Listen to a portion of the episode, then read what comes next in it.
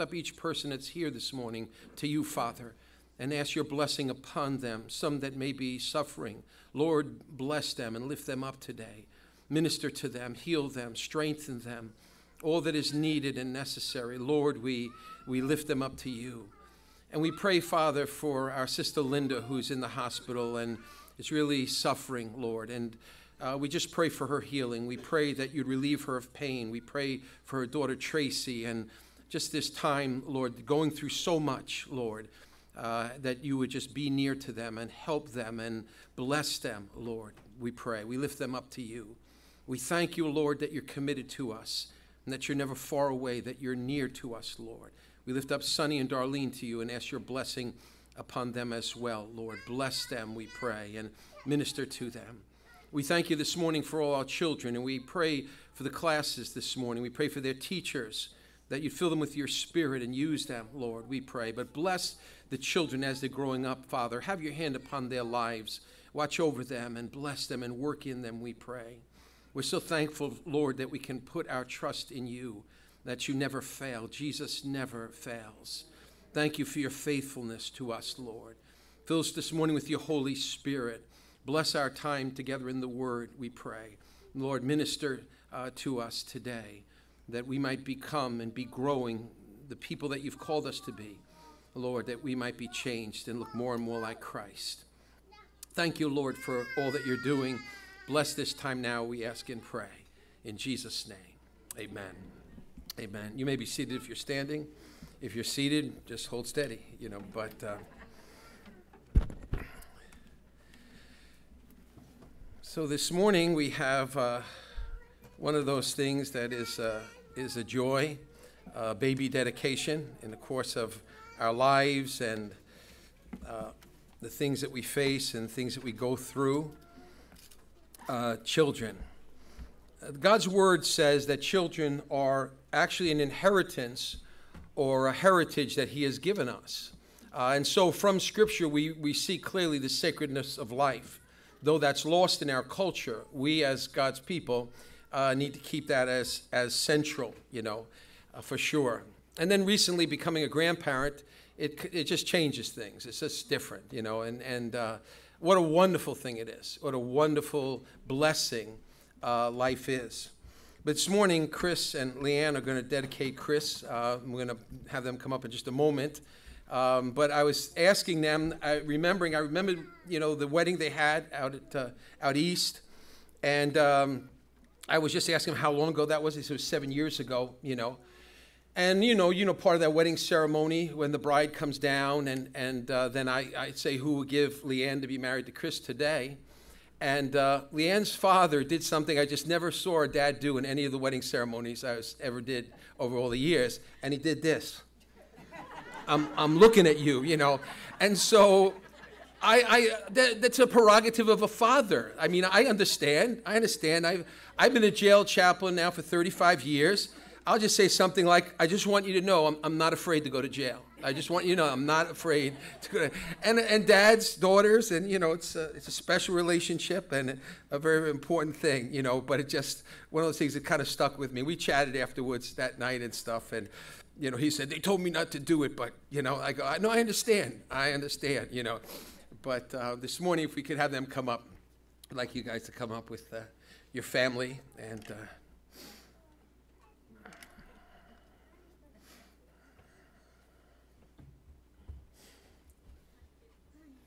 okay. Hey, Chris. How you doing, buddy?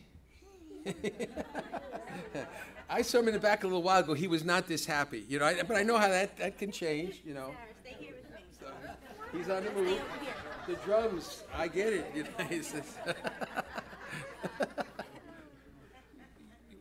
drums?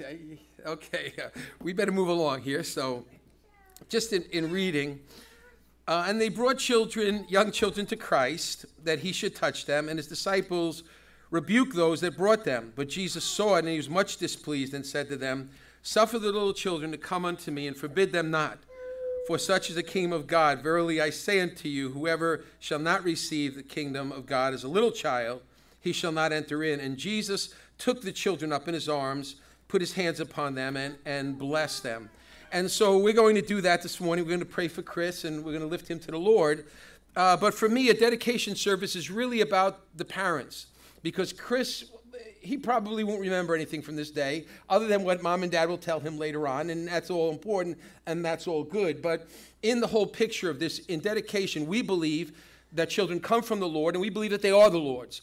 And so we believe that all children are the Lord's. And, and so there's nothing that we have to do to a child to ensure if they leave this life, they're going to be with Jesus. We believe the children are going to be with Jesus for sure, you know, that they are, they're His. And so that's just, uh, you know, a thing that's in God's Word. We believe that God's Word's the foundation. It's in God's Word, children of the Lord's. And so we believe that all the way. But the real responsibility here is for mom and dad, because now mom and dad have this great task of raising a life and shaping a life. Now, in our culture today, again, this is not really held up as something, but it's the most important thing. Uh, the most important thing that the responsibility they have of putting themselves into this. And, and Chris, according to God's word, is the head of the home. I know that's not really popular. I could get stoned for saying that in the United States. I understand it. But the fact of the matter is, it's a huge responsibility and and it's a godly responsibility. When a man is a godly man, and Chris and I spend a bit of time together, we spend time and we pray and share, and you know we've grown together in our relationship. It's it's it's a wonderful thing when a man loves the Lord and he leads his home in, in godliness, and it's a it's a big responsibility for the spiritual care of of his family. And so Chris is responsible for that, and of course Leanne's mom, you know, putting in the scriptures and the Word of God and sharing that uh, with the children is is. Um, very, very important uh, in, in both of their lives. It's interesting to me that when sin first entered the human race in Genesis chapter 3, and God came on the scene, the person who sinned first was Eve. And yet, when the Lord, when the Lord comes on the scene, he says, Adam, where art thou? In other words, I'm holding you responsible. So that's that's a huge thing when you really think about that, you know. And and when we understand that spiritually for a father, the father knows it goes i got a big responsibility. You know my big responsibility is to set the tone for my family to cover my family in prayer to be in that place of, of uh, loving them and caring for them raising my children giving them time and, and, and those kind of things. And god's word gives us uh, so much wonderful information that's there about uh, what that is involved. And the thing that involves more than anything is is relationships and just you know being together as a family and having time and and, and doing those things. And so this morning, um, could I, you think I could hold Chris? Is that, is that possible? Okay. You might need to bring his phone with him. Okay, take the phone. Technology, baby. That's it. Okay, hold that. Okay, Chris, you and I are just going to take a walk and look at all these scared people. But, um, the, the, reason I do this is because now, after having spoke about mom and dad, now speaking to you. Uh, Chris is going to grow up in the church and he's two years old now. He's like getting around, and then he's going to get around a little more and a little more, and and then he's going to be become real observant because kids are observant and they're sharp. And when they see adults who will say stuff about Jesus and who talk about religious business, and then somehow they're living lives that do not reflect that, then what happens is then they become disillusioned, and they go, "This ain't even for real." These people are like characters, you know, and they're saying stuff and they're yelling and hollering at me all the time because I'm running and stuff rather than talking nice to me or trying to help me. And so our example is of huge importance. It just mm-hmm. is. And we just have to know that. How we live around children is huge importance. I, I watch men to see when there are men that love kids. Because to me, that's just a tremendous quality. A man who loves, loves a child, loves children, and children are drawn to that when they have that. And so it's just, a, it's just an important thing for the body of Christ to be what the Lord wants, wants it to be. And so this morning, let's, let's pray for Chris. Lord, we lift up Chris to you right now, Father, and we just thank you for his life. We thank you for his mom and dad. We lift up Chris and Leanne to you and his family, his sister. Father, we just lift them up to you. And we pray for mom and dad and this great responsibility of walking with you, Lord, of keeping you at the center of their marriage and their home. And Lord, just uh, raising Chris in the ways of the Lord. We pray that you would bless and give them all they need, empower them day by day. You know, Lord, we fall short. You know our struggles. But Lord, lift them up, I pray, and give them hope deep within their hearts and souls as they look out at the future. And bless Chris, Lord, we pray. We lift him up to you. Bless his life as he's growing up and watch over him, Lord. Keep him safe and just work in his heart and, and all that his name means, Lord. We pray that it will be fulfilled in his life, Lord, as he goes on uh, to adulthood. Lord, bless him and carry him forward, we ask and pray. In Jesus' name. Amen. Just to mention real quick, I always have to look up the names of children I dedicate, except for Christopher. I didn't have to look that one up.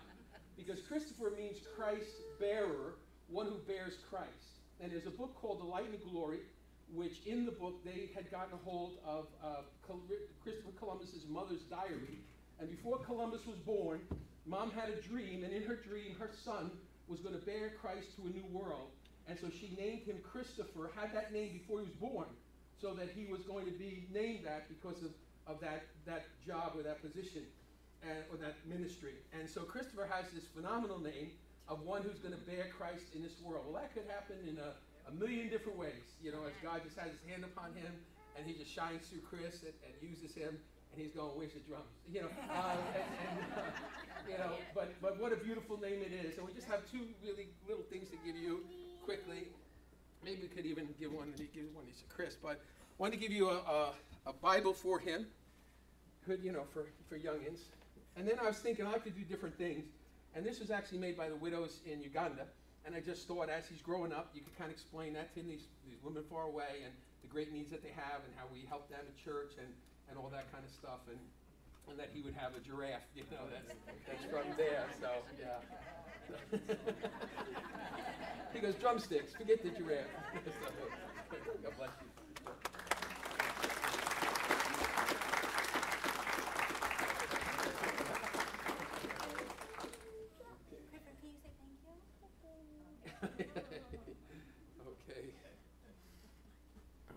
All right, beautiful. Let's uh, open our Bibles this morning to the uh, book of Romans. We're going to return to where we were before Christmas and all of that. And we're going to pick up in Romans chapter 13 and verse uh, 11. Romans chapter 13 verse 11 is where we're going to we're going to be today.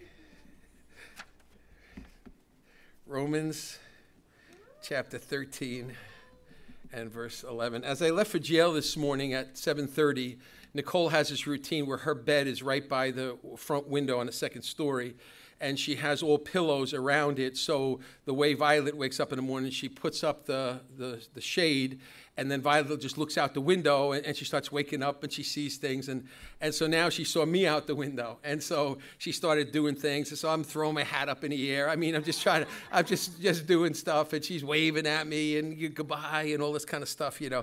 But uh, children are wonderful. Now, of course, there are times where they are, can be trying as well and, and testing. As a little Angelique starts that screaming thing, I go into a panic, you know what I mean? But um, don't like screaming. But the fact is that uh, they, they are a blessing. And, uh, and, and our relationships are the most important things. You know, I, I tell that to men a lot, you know, because we live in a culture that's motivated by money, you know, and, and it's like, you know, work hard, get all you can, that's the most important thing but I said, I know I forgot to say this to, to Chris too. Chris, I'm going to say this late, but uh, the greatest gift I believe that, that you can give Chris is that he will grow up knowing how much you love his mother. And that will be the greatest thing that you can give him, that he'll watch that example and he'll see how much you love Leanne, and that will just impact his life. And, and it's, it's just a powerful thing. But again, that's all focused on relationships. And we understand with Jesus, relationships are the most important thing and we, we have to uh, you know we, we have to be focused on that to, to put time in and, and really um, realize to go this, this is the priority. The priority is spending time. The greatest gift you can give your children is you is you you know and and that's you know unless you're you know you're in darkness. But if you're you're good you know you're good and you're not killing anybody you're you know uh, addicted to drugs and alcohol if you're you know, you, you know, you love the Lord, the greatest gift you can give is, is yourself. And they'll carry that. They'll carry those memories for, with them forever. They just will. You know, this year I turned 65 years old. I could tell you what my great grandfather did throughout my childhood and the time we spent and all these different things because they were immigrants. And for them, the children were everything. They were the most important thing, period. You know, and so they didn't have two nickels to rub together, but they just, everything, everything was the kids. But anyway, that has nothing to do with this. Our title today is uh, Standing in the Last Days. We're going to look in, in Romans 13, verse 11. And we have uh, three divisions here, and we'll see how uh, far we get with them this morning. But we're going to start in uh, verse 11. Our first section is wake up, verses 12 through 13 is clean up, and verses 14 is, is grow up. And you'll see how uh, these apply. But let's read in verse 11. And do this knowing that the time, knowing, excuse me, and do this knowing the time that now it is high time to awake out of sleep, for your salvation is nearer than when you first believed. So, uh, Paul here writing 2,000 years ago, he's saying to the believers, your time of, of, going to be with the Lord is, is, is closer than when you first believed. And 2,000 years later, guess what? That's true for all of us. All, that's true for all. Our time when we're going to be with the Lord is closer now than, than ever before. Now we know and believe the Bible. We believe that Jesus is coming again. We, this is our message in jail this morning. We were in 2 Peter chapter 3 on the second coming of Christ. Second coming of Christ, 500 Bible prophecies are given to us about that. We believe God's word. We believe Jesus is coming again. And we believe we have more reason now to believe that than ever before. But the Lord has always wanted his people from 2,000 years ago to believe the Lord could come at any time. Because if I believe the Lord could come at any time, it, it has a, it's, a, it's a sobering thing in my own life. I'm, I'm not going to be given to things, worldly things. I'm not going to be sidetracked by the excesses of the world. I'm going to realize and go, no, the Lord could come at any time, you know. Uh, this week I saw Tony Evans, who's a, a favorite of mine. His wife had passed away uh, tragically, cancer suddenly, kind of was untreatable, and, and um, he was he was uh, doing the service and speaking of his wife and um, you know and and all that. But he made a statement I just never heard it before, and he said he said that people think being old is is merely the age. You know, he said, but but here's the thing, none of us know the time schedule of God. So if you're 40 years old and you're going to die at the age of 45, you're old. and he went through this whole thing of this. If you're 50 years old and, and you're going to die in two years at 52, you're old too. You only got two years left. You're old. But the thing is, none of us know that day. None of us know that time. And here, God's word is telling us to live this way, like it could happen at any time. Because there's just something about that, I believe, uh, that will, will help us to, to walk close to the Lord, to understand how important our decisions are, how we live our lives, and what we're living our lives for, you know. And, and so the importance of that. It's interesting that today after service, I should just mention real quick, we're going to have a memorial service. And so we had a baby dedication, a life that's come into the world, and then we have a memorial service, a life that's gone out of the world. And we're going to be, you know, having that service afterwards. But today, uh, which is unusual, but today there will be no um, coffee and bagels and all that stuff. The room will be closed down because the family is going to use it after the memorial service, which we always offer to everyone, you know, whatever. But normally we have that, but we won't have that. We won't have that today. But the fact of the matter is, is, is just that sense and understanding of knowing that the Lord could call us home at any time. And, and, to be ready for that and, and to be and so he's he's saying this here and do this knowing that the time that now it is high time to awake out of sleep for your salvation is nearer than when you first believed turn with me, if you would, keep your finger here, we're, we're going to come back, but turn with me, if you would, to 1 Thessalonians chapter 5. 1 Thessalonians chapter 5. We're just going to take a look at a few verses here that talk about the coming of the Lord.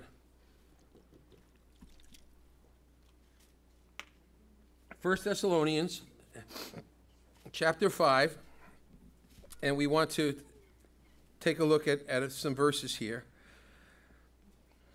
It's high time to awake out of sleep, for your salvation is nearer than when you first believed. The coming of Christ is, is drawing near, and the Lord is, is going to return. It's always interesting to me that as we look at the East, the world is focused on the Middle East, and according to the Bible, that's the place where life and civilization began, and that's the place where it's going to finish when Jesus returns a second time. And so, it, again, we're, we're right there. We're focused on that and, and everything that's there. But uh, 1 Thessalonians chapter 5.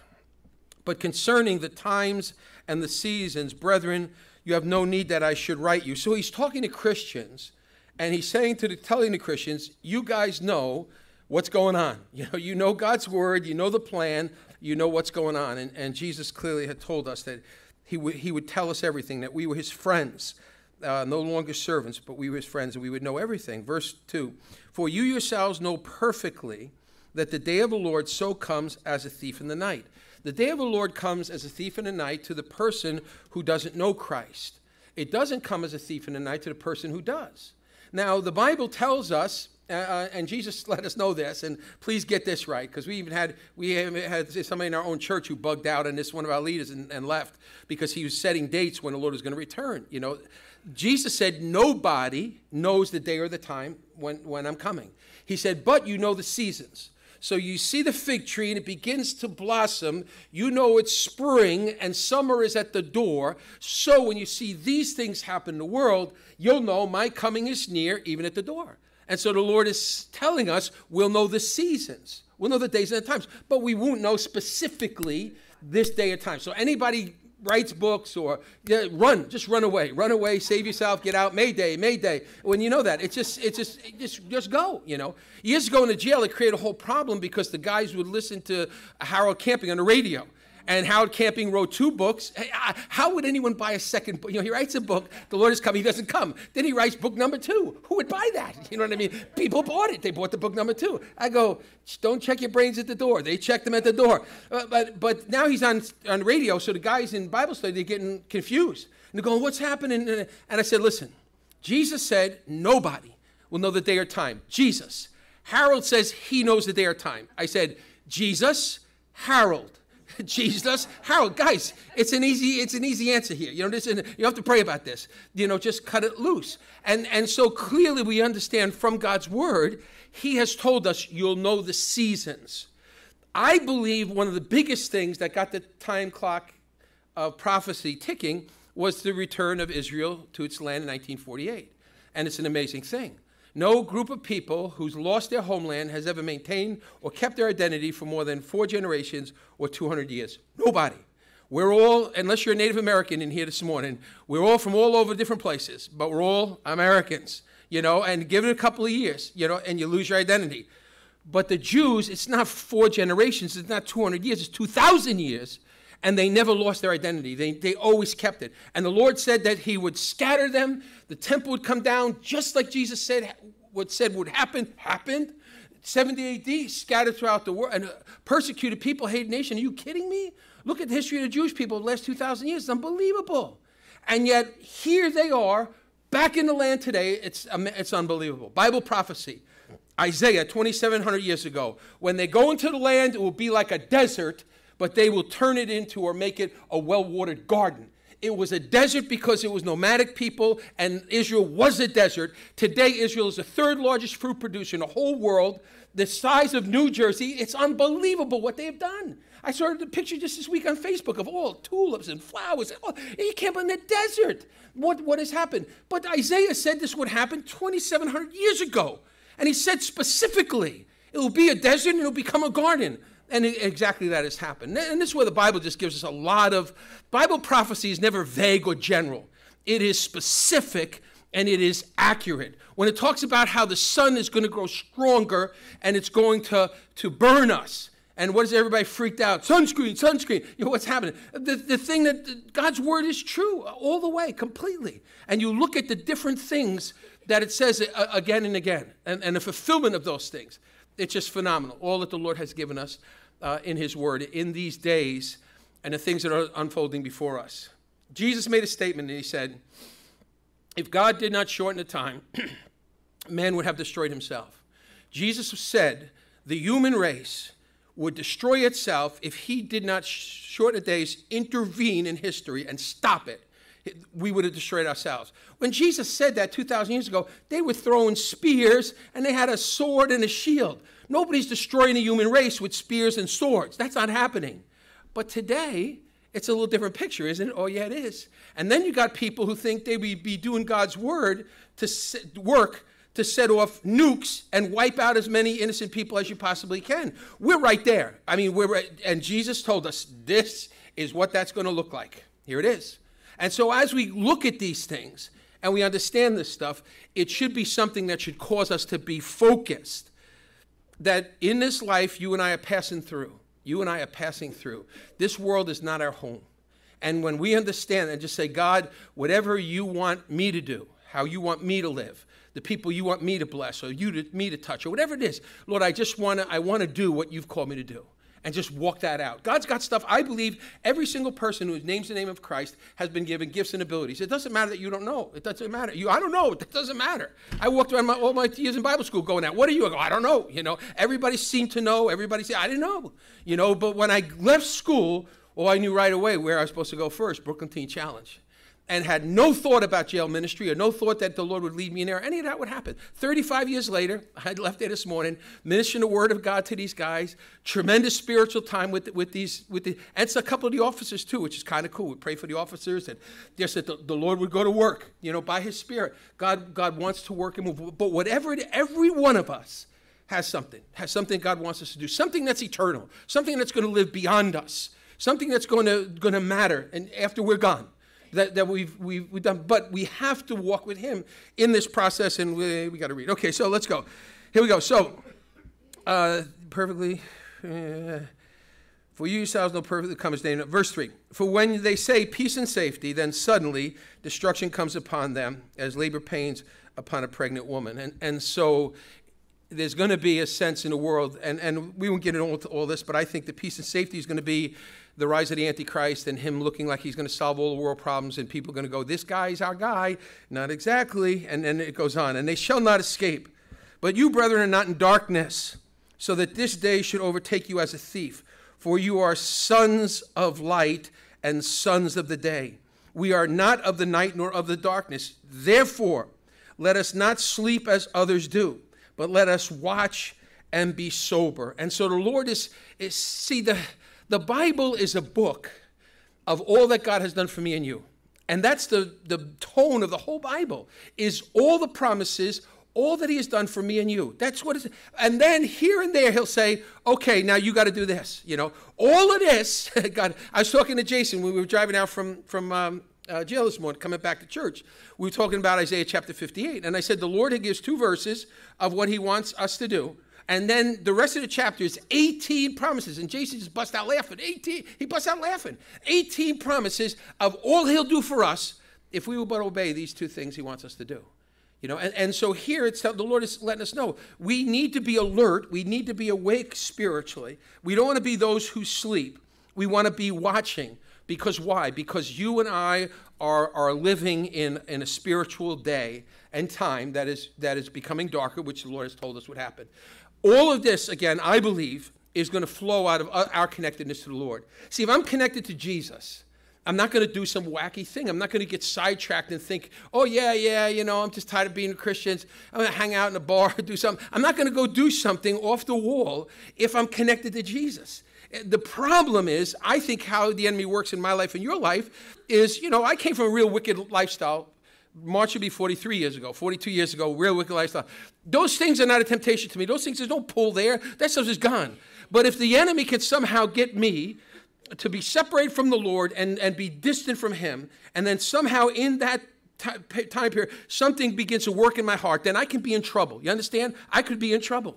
Not because of old stuff, but because I can't afford to be distant from Christ. I, Jesus said, You have to abide in me. He said, If you're apart from me, you can do nothing. Well, who wants that to be my legacy? At the end of my at the end of the day, I did nothing. Who wants that to be a legacy? Nobody wants that. None of us want that. But the Lord's saying the key is this is abiding, is be connected to me. Because why? Because the life flow comes from the Lord. One of the things in Isaiah 58 that I love, the Lord says, you will be like a well watered garden whose waters never fail. Why don't the waters ever fail? Because they're coming from Jesus. Then, because Jesus is watering the garden, you're the garden, then, then what's happening? You know, your life is becoming fruitful. What does the garden exist for? To bless other people. I mean, my great grandfather, he his whole backyard was a garden. And he never sold anything. He just, but he had zucchinis, he could pile them up. Zucchinis, tomatoes, eggplants, had everything. And he, what did he do? He gave them to the neighbors. He gave them to people. People loved the stuff that he had because the old, you know, the green thumb from Sicily and, and all that stuff. And figs, figs. He would just give it all away. What was the garden for? The garden was for feeding others, blessing others. The garden never consumed the stuff on itself. It never does. You never seen a tomato plant eating zucchini. It doesn't do that. You know what I mean? No, it, it exists for some other reason. And when uh, we understand this, we go, okay, I want to be the well watered garden. I want to be the well watered garden. And the fact of the matter is, you and I have Jesus, there's people that need it. There's people that need what we got. They, they just do. And we have to see and understand and know that, that this is what he wants for us. Okay, back to this. So, verse 3. So when they say peace and safety, suddenly destruction comes upon them. Labor, I said, yeah. Uh, as uh, labor pains come upon a pregnant woman and they shall not escape. I remember Joanna's pregnancies very well, long 30, 36, 34 years ago. I remember like yesterday. I just do. I remember her sitting next to me, two hours, nothing's happening, maybe nothing at all, you know, and she had no buildup. You know, they have a buildup slow. No, she went from nothing to, ah! Ah, like that, you know, grab my arm, scream it, you know, like that. And then after a couple minutes, she goes, I want to go home. I go, honey, we passed that point now. There's no go, there's no going home. You know, we're in all the way now. No going home, you know. But it was just you. You're not stopping that. I mean, you're not. You can you can wish you could stop it, or you can wish you could change your mind, or come over. No, no, no. Now it's it's you're in all the way those pains come banga you know what i mean it's just you know oh, it's it's time and it's going to happen and that's where we as we look at god's word here the Lord's just saying, it's going to come. Verse 4. But you, brethren, are not in darkness, so that the day should take overtake you as a thief. Oh, I did the sons of light. Verse 6, I'm sorry. Therefore, let us uh, not sleep as others do, but let us watch and be sober. Sorry, did that. Verse 7. For those who sleep, sleep at night, and those who get drunk, uh, get drunk at night. And so I don't think he's necessarily talking about just going out and getting drunk. I think what he's saying is if you, if you move away from the light, you're going to be slipping into darkness. And if you slip into darkness, then you're going to fall, you know, in, in whatever way that is. And if the sin itself doesn't matter, what matters is now you become powerless because you've cut yourself off from the source of life, which is Jesus. And, and, and we got to get back to that. Verse 8. But let us who are of the day be sober, putting on the breastplate of faith and love, and as a helmet of salvation, the, uh, as a helmet, the hope of salvation. For God did not appoint us to wrath but to obtain salvation through our Lord Jesus, who died for us, that whether we wake or sleep, we live together with him. And so here now he's talking about the confidence of their salvation, that they know that. And, and the Lord has done, the Lord saves us. The Lord uh, did that on the cross for us, what we could never do. But then in the process of that, he says, but now there's something you need to do. And he's talking about putting on the breastplate, putting on the helmet. There's, there's something that you need to do in that you are taking up what I have given you, what I've given you. And that's where, again, all of that stuff, the helmet, the, that's all promises of God. It's not like that's a job you got to do. You got to take it on. Well, how do you take it on? There's only one way. You take it on by faith. We, we talked about this in our men's group yesterday. Uh, when you look at the prodigal son, you have the older brother. The older brother was at home, so he's a picture of the Christian. And yet he was angry when his brother was saved. He wouldn't come in the house. Uh, he had horrible attitudes when he should have been rejoicing in love. Uh, and the father comes out to him and, and he lays out all his complaints, all this different stuff that he's just so unhappy. And the father makes one statement to him. He said, Son, all that's in my house was yours. All that's in my house was yours. In other words, the father was saying, Everything I possess, I got, I got for you and you could have had it at any time you wanted, but you did not. Now, Alan Redpath would say that older brother is a picture of the majority of Christians. Alan Redpath, I didn't say that. If you get mad, I didn't say it. Alan Redpath said it. He said that that's a picture of majority of Christians. He said because they live below their inheritance, God has all of this for them, all this richness, all this life, all this blessing, all the, and they live out here somewhere, and they're struggling along, and they're manifesting lousy attitudes, and they're not being the people God wants them to be. But all they had to do was partake of their inheritance. Everything in my house was yours. The father is a picture of God. In that story, prodigal son clearly, 100%. How was that boy supposed to receive his inheritance? Only one way. Only one way he'd receive his inheritance, and that is the way of faith. He had to believe. He had to believe that what God had promised him, he would surely do. So, do you believe that God is for you and he's not against you? Do you believe that there's nothing that can ever separate you from the love of Jesus Christ? Do you believe that God is able to work all things together for good in your life? Even when it's hard and painful and suffering and sickness, do you believe what he says? Because he says these things. Joseph believed it. He suffered 13 years. He believed it. He believed that what God had promised, God would do. Abraham believed it. What God had promised, he would surely do. But it's all a matter of faith. So when you and I look at that, we said, okay, so what's the way to faith? How does that happen? Well, the Bible goes faith comes by hearing, and hearing by the word of God. We were talking to the guys this morning in jail about this again. We were saying that the primary way God is going to talk to you is as you meditate upon the Bible. And it doesn't matter how bad a reading level you have or how you're not trained academically or none of that, or none of that. You just take a verse, you pray, ask God to speak to you, and God is going to start communicating to you, and you're going to start growing spiritually, and you're going to start becoming a different person. And they would look at me. One of the guys afterwards, he goes, You're really a theologian, right? I go, No, I'm not a theologian. You're this and that. I go, No, I'm none of that.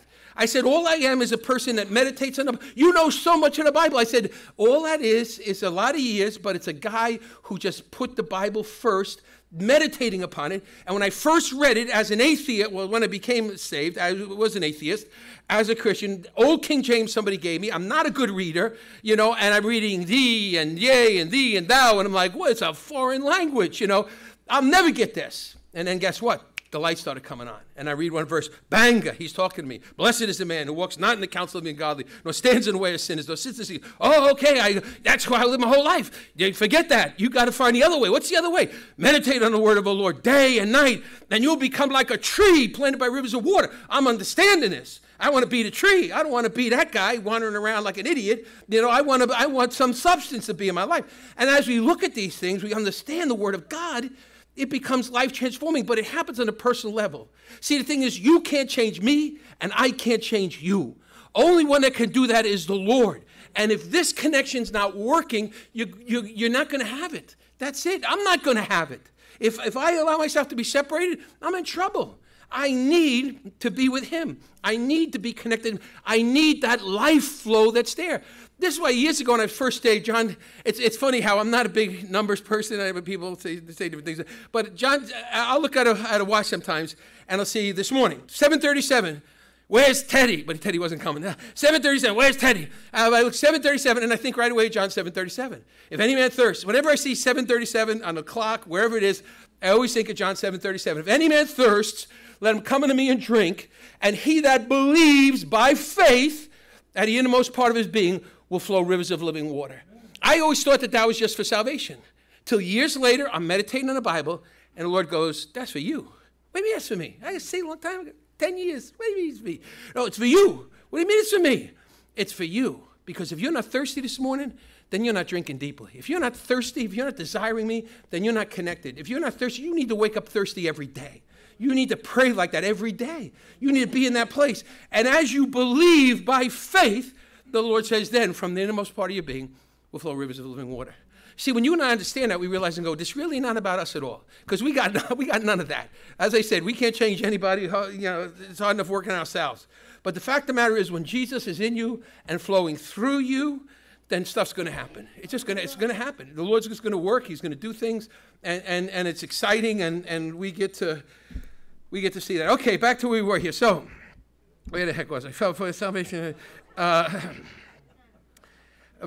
nine? Okay. For God did not appoint us, I didn't get a lot of sleep last night. For God did not appoint us to wrath, but to obtain salvation through our Lord Jesus Christ, who died for us, that whether we wake or sleep, we should be together with him. We said that. Verse 11, therefore comfort each other and edify one another, just as you also are doing.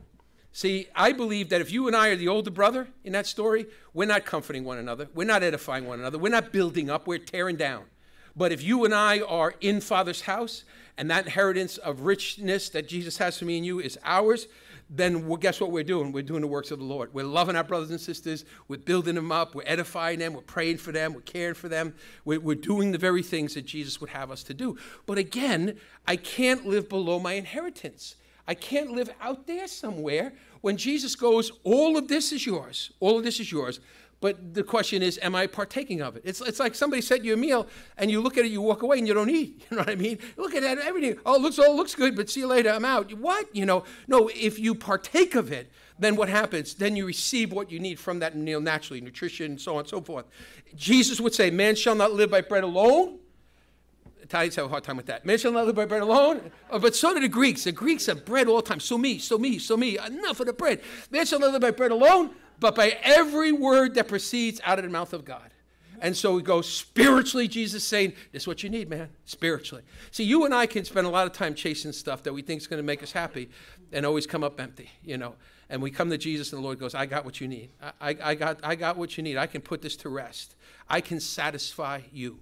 To be a satisfied person, godliness with contentment is great gain. A lot of Americans are not content. You know, we got the goals, we got what we want, we got to get this, that, that, and this, and whatever. Godliness with contentment is great gain. Okay, back to uh, Romans. Here we go. So let's wake up. I'll just read the PowerPoint there. The coming of the Lord is drawing near. The enemy of our soul has come down with great wrath. It is not time to grow weak, weary, or distracted. We need to be filled with the Holy Spirit, walking in the Spirit's power. Now, the second one, our cleanup here, is verses 12 and 13. Let's take a look at verses 12 and 13. The night is far spent, the day is at hand. Therefore, let us cast off the works of darkness. Let us put on the armor of light.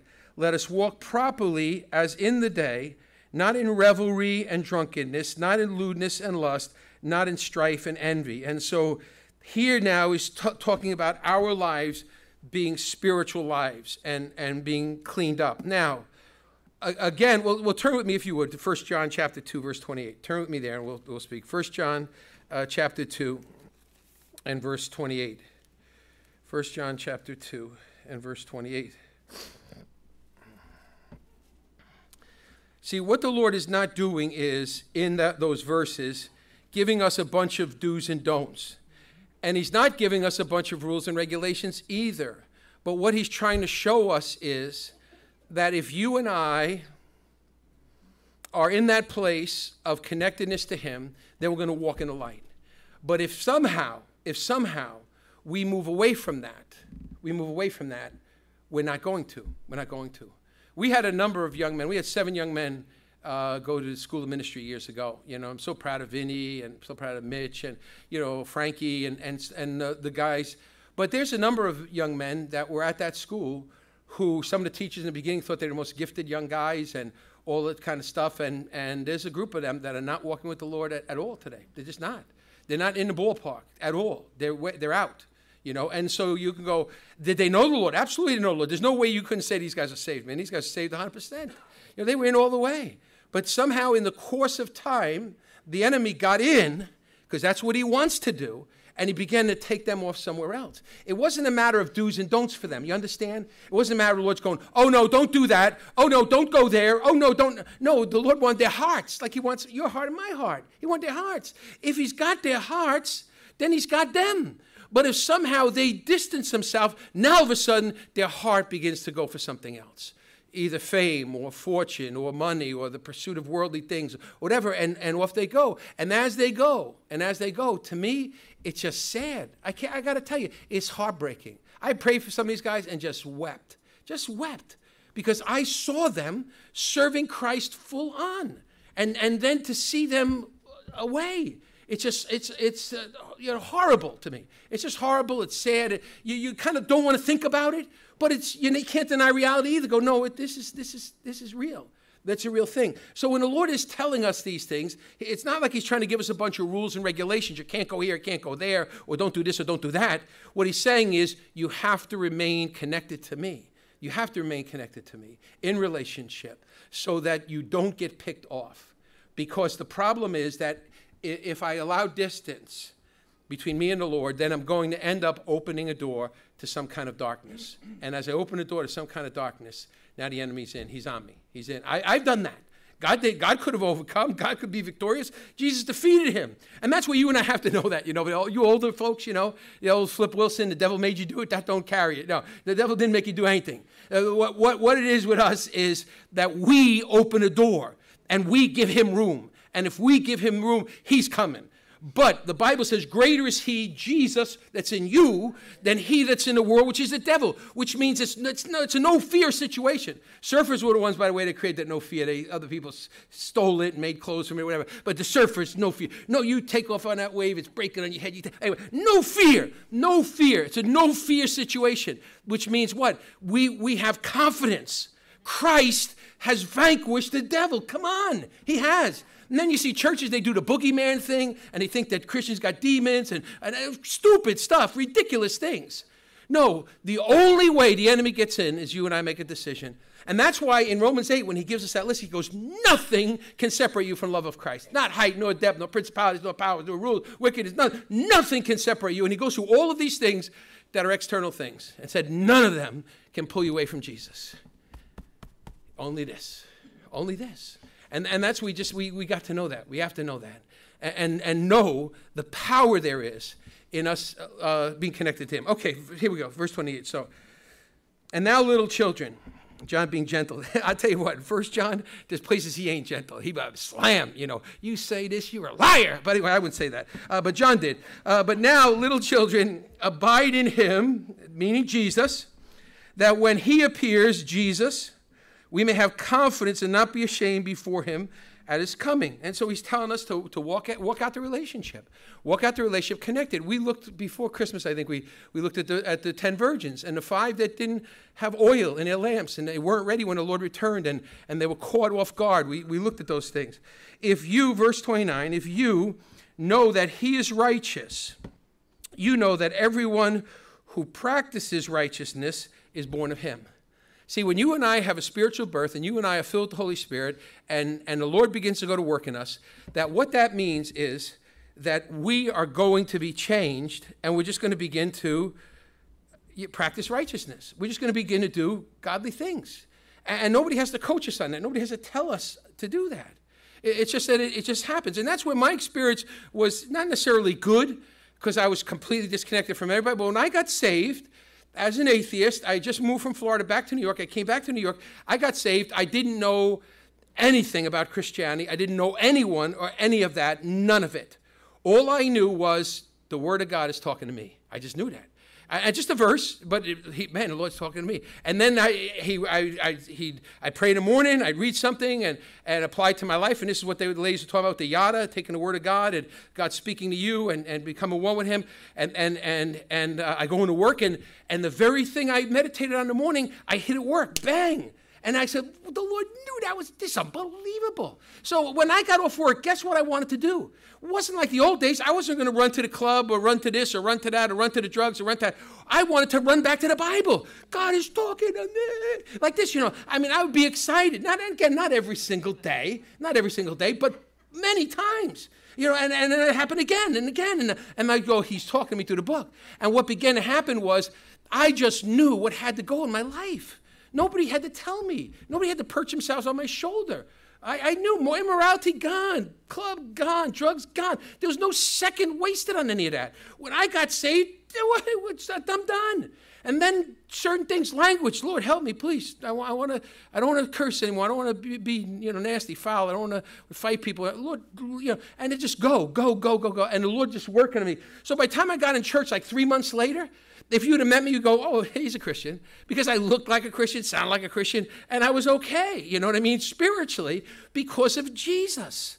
Not because somebody gave me a bunch of rules and regulations. And that's where when the church does that to people and they, they relegate this wonderful relationship of life down to a bunch of do's and. You can't do that. You can't do this. You can't do that. You can't do that. that, that that's called legalism. And Paul the Apostle said there's death that waits there. That's it. You're doing that as a Christian, there's death that waits there. That's it. There is no life in that. The life is in the grace of God. The grace of God that can reach down to the lowest person, the darkest person, and transform their life. We all love that. Hollywood loves the song Amazing Grace. Hollywood loves it. We all love that song Amazing Grace. John Newton was a captain of a slave ship. You couldn't be a worse man than that man was, a darker man than that man was. This guy was as bad as you could be until he got saved.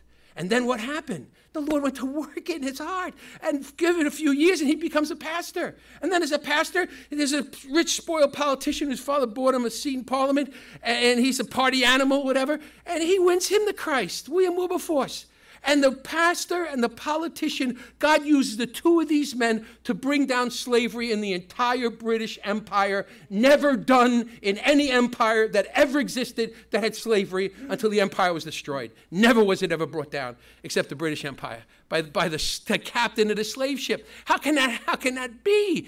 Amazing grace, how sweet the sound that saved a wretch like me. I once was lost, but now I'm found. I was blind but now I see. And that's what happens when you receive spiritual life. It's like the lights come on. You all of a sudden you start, well, look what's going on, you know. And for me, clearly, it was like the lights. I, I knew nothing. I mean, I was filled with myself. I was arrogant as you could be when I got saved. But when all of a sudden the Lord came in, I realized I was like an idiot, a moron. All these years of stupidity of things I was doing and people I was way I was treating people and, and all this other stuff. It was just darkness, darkness, you know. And, and it was a repulsion to that because of Christ in me. It wasn't that you, somebody telling me rules and regulations, you can't do this, you can't do that. It wasn't that at all. It was something far greater than that. Okay, let's get back to this. Where we at? 28, uh, confidence. If you know that, yeah, okay, verse uh, 3 1. Behold, what manner of love the Father has bestowed on us, that we should be called the children of God.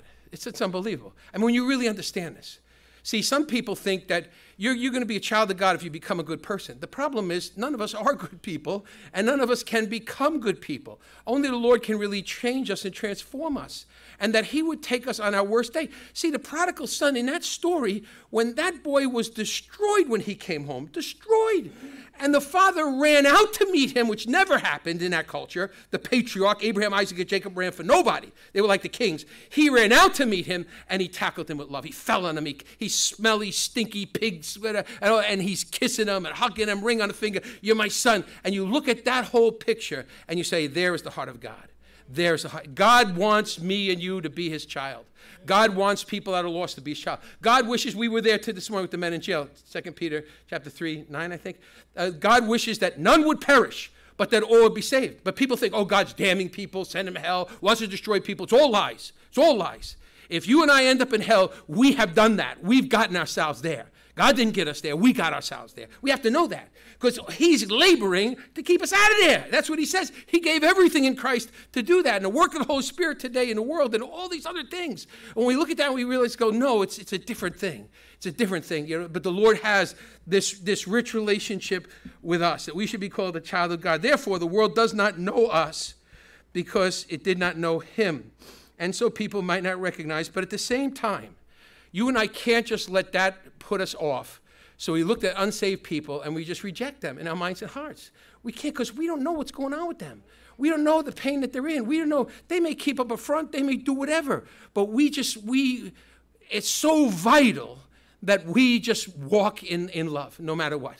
It's just so vital because you, you never know. You just never know. Um, you know how God will use that in the life of a person, and it could be long term, long range. It could be a lot of different things. Verse two, beloved, we are now we now we are the children of God, and yet uh, and yet it has not yet uh, been revealed what we shall be, but we know that when we but when He is revealed, we shall be like Him, and and that's good enough for me. I'm, I'm good. I'm good with that. Okay, I'm gonna be like Him. For when we shall see Him as He is, and everyone who has this hope and there's something about that. And that's why when we do, we're having the memorial after this. You know, there's something about a person, knowing a person is with the Lord, knowing a person is in heaven, knowing that they had a relationship with Christ. There is hope that's in our hearts and in our souls. We still grieve. We still have pain and sorrow. We still have that, but there is still there is a hope that we have. Everyone who has this hope in him purifies himself that he uh, just as he is pure. And so here it's telling us that we are to remove anything that would pollute us. Okay, back to, uh, we, we got to go quick now. Back to uh, Romans uh, 13, 1, and, and uh, 13, verse 14, last verse.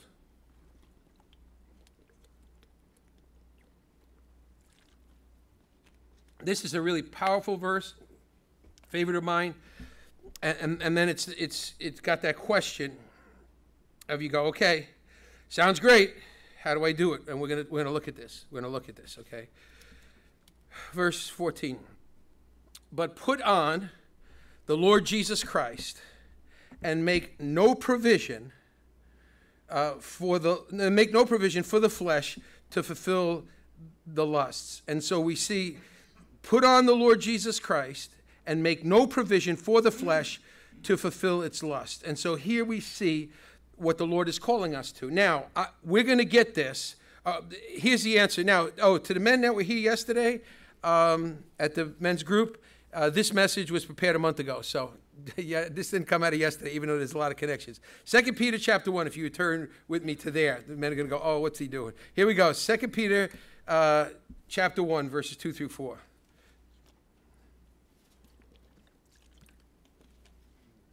Put on the Lord Jesus Christ. So, what does that look like? What does that mean? You know, how do we do that? How do we walk that out? And and here you're going to see that I, I believe pretty clearly verses uh, 2 through 4. First, uh, 2 Peter chapter 1, verse 2. Verse 3. We'll, we'll do verse 3. Time's sake, we'll do verse 3.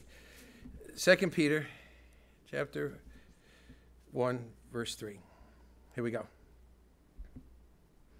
Maybe. No, no, here we go.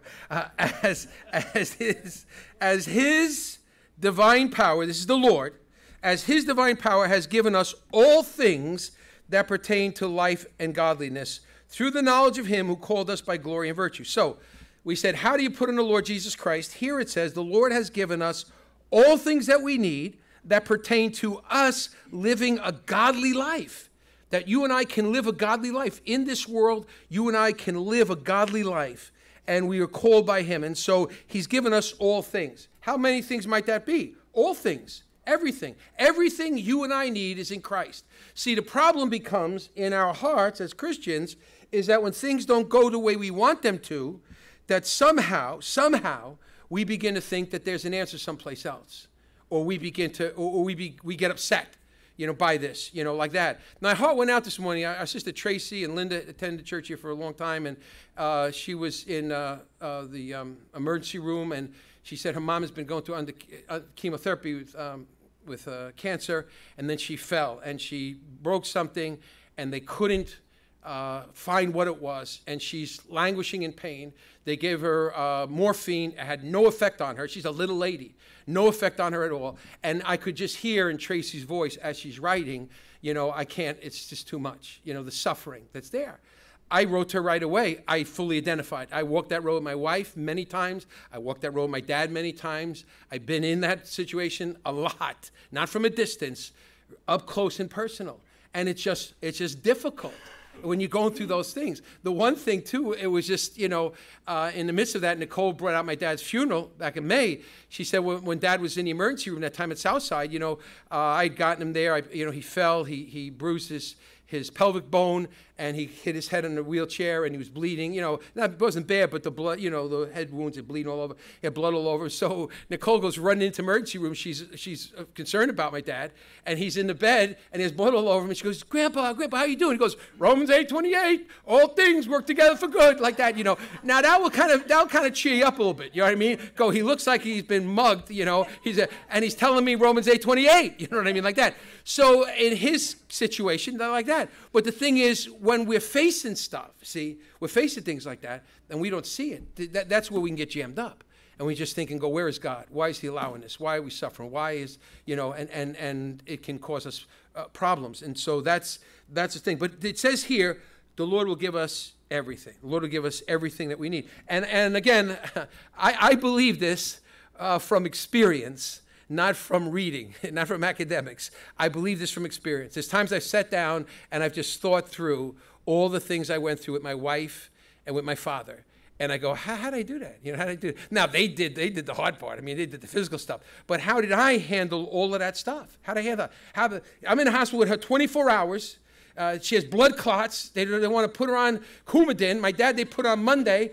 We finally leave all night long, all day. We get home and say, no, no, they, we can't find them now. They disappeared. Thank you, Lord. You know, we go home, and then my dad's leg explodes from Coumadin. They race him to the hospital VA. They slice him open, 24 inches. Uh, he has compartment syndrome, and he's going to be in a wheelchair for two months with an open wound like that. And he's just messed up, man. He's messed up. You know, and, and you look at all that stuff and go, how, how, did, I, how did handle that? How did I, you know, kill somebody? You know, I mean, I want to blame all them. You, what did you guys do to my father? You know what I mean? And, and, and I, I researched and everything. But the, the fact is, the fact is, Jesus, is the only one that can help us when it comes to this kind of stuff. Only one that can help us. And he will help us. He's watching over us. He's each step of the way. When Joanna, a few months before that, Joanna went into Huntington Hospital, she kept saying, you know, honey, I just feel kind of like weak and, and, and out of it. She feels weak all the time. Uh, so I wasn't panicking over that. But we walked into the hospital, and as we went into the hospital, her heart stopped. If we were, if we were delayed at home, that's it. That's it. She's gone. And I look and I go, Lord, this is unbelievable. Right at the right time, they were, Meh. They, they put her in a recovery room. They couldn't even get to the operating room. And they put a thing in, got her heart going and everything. And I'm like, it's unbelievable. I said, just moments away, the whole picture changes. Everything changes. But God, you're right there. You're not far away. You know I can't handle this, Lord. I can't handle losing it. Not now. Not now. You know, I can't. But, but the fact of the matter is, the, the Lord, the Lord will be there for us. We just have to know He has all things, and we got to get to the important verse. Here, we next one. So, verse four. This is it, and we're, we're done.